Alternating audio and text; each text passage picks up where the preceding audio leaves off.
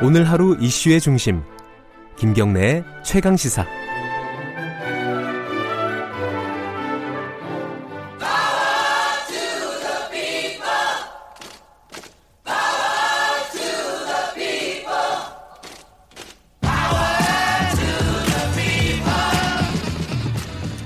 을의 입장에서 을의 목소리를 통해 함께 사는 세상을 생각하는 시간. 지금은 을밀대 민생경제연구소 안진걸 소장 나와 있습니다. 안녕하세요. 네, 안녕하세요. 아, 고공농성이 서울의 목동의 굴뚝 말고도 전주에서 예, 예. 있었네요. 그때 뭐였죠? 그때 많은 언론들이 네. 역시 우리 최기현 기자가 지적하는 것처럼 항상 팩트에 오류가 많잖아요. 예. 많은 언론들이 여기 스타플렉스 우리 노동자들의 농성이 세계 최장 농성이다라고 예, 예. 보도를 했어요. 예, 기네스북에 오른다 예. 만다 뭐 이런. 기네스 오랜만에 또 뭔가 재미로 예. 너무 그 고통스러운 투쟁을 그런 식으로 보도하고 그랬는데 예. 그때 그 농성하는 분들이 보도자를 냈습니다. 이례적으로. 우리가 최장 아니다. 아. 전주에 김재주 위원장, 공공운수 노조 택시지부 전- 김재주 위원장이 전주 시청 앞에서 네. 농성하고 있는데 그게 510일이다 지금. 이제 이번에 510일인데 우리보다 더 됐다 당시에는. 예. 이렇게 이래저 보도자를 낼 정도로 예. 어 자기들보다 더 처절하게 투쟁하고 있는 분을 소개를 했던 것이죠. 네. 예. 그러나 정말 다행입니다. 설날 앞두고 기쁜 소식입니다. 네. 어, 지난 1월 26일 토요일이죠. 그러니까 그제 어, 드디어 내려오셨습니다. 전주시청 앞에 20m 높이의 조명탑에 계셨거든요. 예. 거기서 이분들이 2017년 9월 달에 그 우리 청취자들께서 너무 잘 아실 거예요. 택시 타시면 산악금 고통 이야기 하시는 기사님들 많이 이야기 하잖아요. 네. 하루에 많적게는 13만 원, 많게는 15만 원까지 이렇게 산악금을 내고 나머지 돈을 벌어서 집으로 갖고 가시는 구조거든요. 예. 그러니까 예, 그 그- 산악금 채우기 위해서 얼마나 신속 아니 그냥 그 불칠전이나 과속이나 난폭 같은 게 네. 나올 수밖에 없는 구조로 되어 있는 겁니다. 그러니까. 산악금제도 철폐를 위해 가지고 장기간 동안 공- 고공농성을 했는데 이 부분은 언론에 많이 알려지지는 않았다. 그렇죠. 예, 그, 그 그래서- 얘기를 하- 하시는 거네요 오늘. 예. 그래서 어쨌든 설날 앞도 510일 만에 내려오셨다. 예. 그리고 합의가 됐습니다. 어떻게 합의가 어쨌든 어 전주시에서 계속해서 이제 우리 법에 의하면 네. 여객운수 자동차 운수사법에 의하면 이미 1997년도 이 법이 통과됐어요. 네. 산악금으로 이렇게 그 기사님들이 내고 나머지 가져가는 구조가 아니라 네. 기사님들이 안정적으로 운행을 하고 그 돈을 회사에 다 내고 음. 운송 수입 전액 관리제 법에 그렇게 나와 있습니다. 예. 운, 법이 정하는 대로 운송 수입 운송 사업자들은 운송 수익을 전액 관리해야 된다 납부해서 예. 그 다음에 월급을 줘라는 이야기입니다. 예. 그러니까 완전 월급제죠. 예. 이걸 요구하고 이제 한 겁니다. 그게 네. 합의가 된 거예요?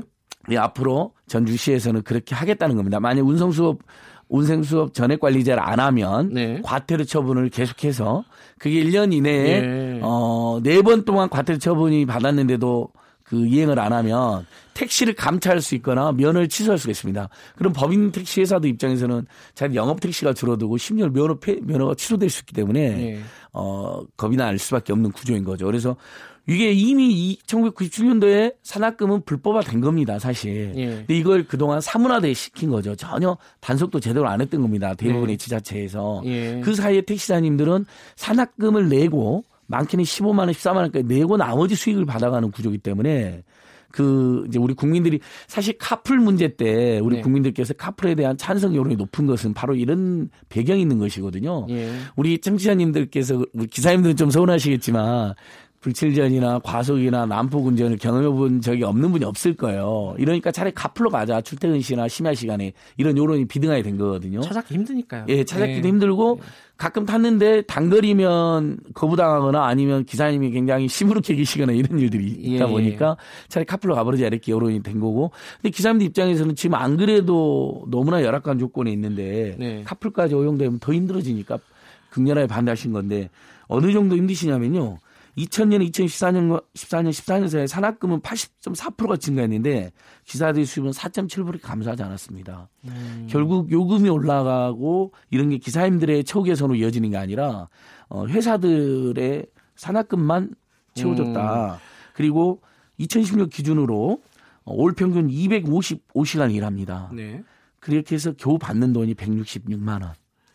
지금 올해 기준으로 하면 최저임금도 안 됩니다. 잠깐만 166만 원을 몇 시간 일해서 받는다고요? 올 평균 254시간. 254시간이요? 그러니까 주당 어 보통 우리가 40시간 근무하지 않습니까? 예. 여기는 이제 60시간씩 근무하는 거죠. 아, 예. 장시간 60시간. 노동을 예. 해봤자 166만 원 최저임금에 왜 그런지 아시죠? 우리 네. 기자님도 너무 잘 하잖아요. 예. 산학금 채워야 됩니다. 14만 원, 15만 원. 근데 우리가 좀 장거리 갈 때 만 원이잖아요. 예. 14, 15만 원을 채운다는 것이 얼마나 힘드냐면 만 원짜리 승객을 14번, 15번 운행해야 된다는 거예요. 예. 그다음부터 자기 돈이 돼요.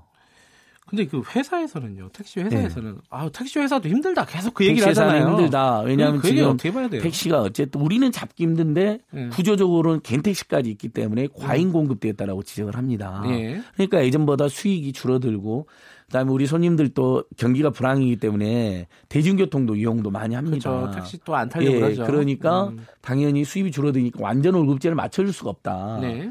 어, 최저임금 이상은 줘야 되잖아요. 173 올해 기준으로 이제 173만 예. 원인데 그것도 못 맞춰준다 이렇게 이제 하소연을 예. 하는 거죠. 그래서 결국 그렇다면 네. 카풀로 이게 카풀로 갈 수밖에 없는 구조라고 저도 보고 있거든요. 국민들이 원하고 있고 예. 그럼 공유 경제가 활성화되고 있기 때문에 근데 그렇다면 택시 사람들 이중으로 힘들겠죠. 단합금도 내야 되고 카풀에 또 치잖아요. 그렇죠. 그러면 어 택시 사람들에 대한 일정한 지원을 정부나 지자체에서 해줄 수밖에 없다. 그렇게 해서 지금 많이 좋아진 게 버스입니다. 네. 버스가 준 공연자에서 정부나 지자체 지원을 받고 있거든요. 그래서 기사님들의 급여도 상당히 올라갔어요. 그래서 버스에 대한 불만 예전보다 많이 줄어들었습니다. 네. 그리고 우리를 힘- 정말 안정적으로 운전하셔서 우리를 안전하게 이동해 주는 분들에게 급여를 더 주는 건 당연한 거잖아요. 어, 네덜란드 같은 데서도 급여가 가장 센 노동자군에 버스 기사가 있거든요. 예. 가장 귀한 노동을 해주신다 이거거든요. 사회적으로 또 좋은 안전에. 직결되는 직업이기 그렇죠. 때문에. 오히려 급여를 더 예. 줌으로써 안전하게 예. 그다음에 편안하게 이동시켜 달라는 거거든요.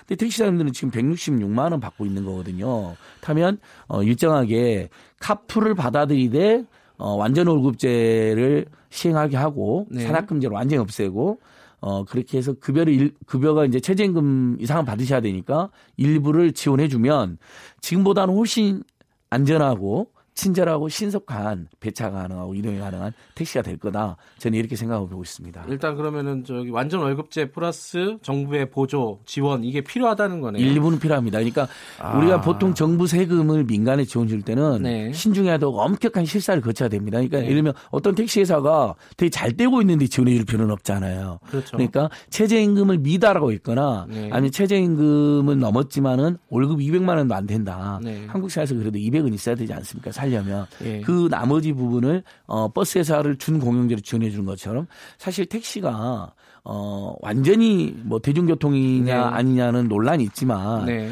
우리 출퇴근 시나 심야 시간이라든지 또 급한 일 있을 때 네. 현실적으로 택시가 버스보다 훨씬 더 좋은 기능을 해주고 있는 건 사실이잖아요. 네. 어 그러면 거기에 대해서 적절한 사회적 지원은 필요하다. 지금 사회적 대화를 시작을 했잖아요. 예. 물론 지금 난항을 겪고 얼마 있지만 전에 했는데 뭐 금방 예. 끝나긴 했는데요. 예. 어쨌든 어, 카풀을 연기하, 연기하면서 대화를 시도하고 있는 거니까 잘 이루어질 거라고 보고 이 완전 호급제에 대한 합의가 이루어져야 됩니다.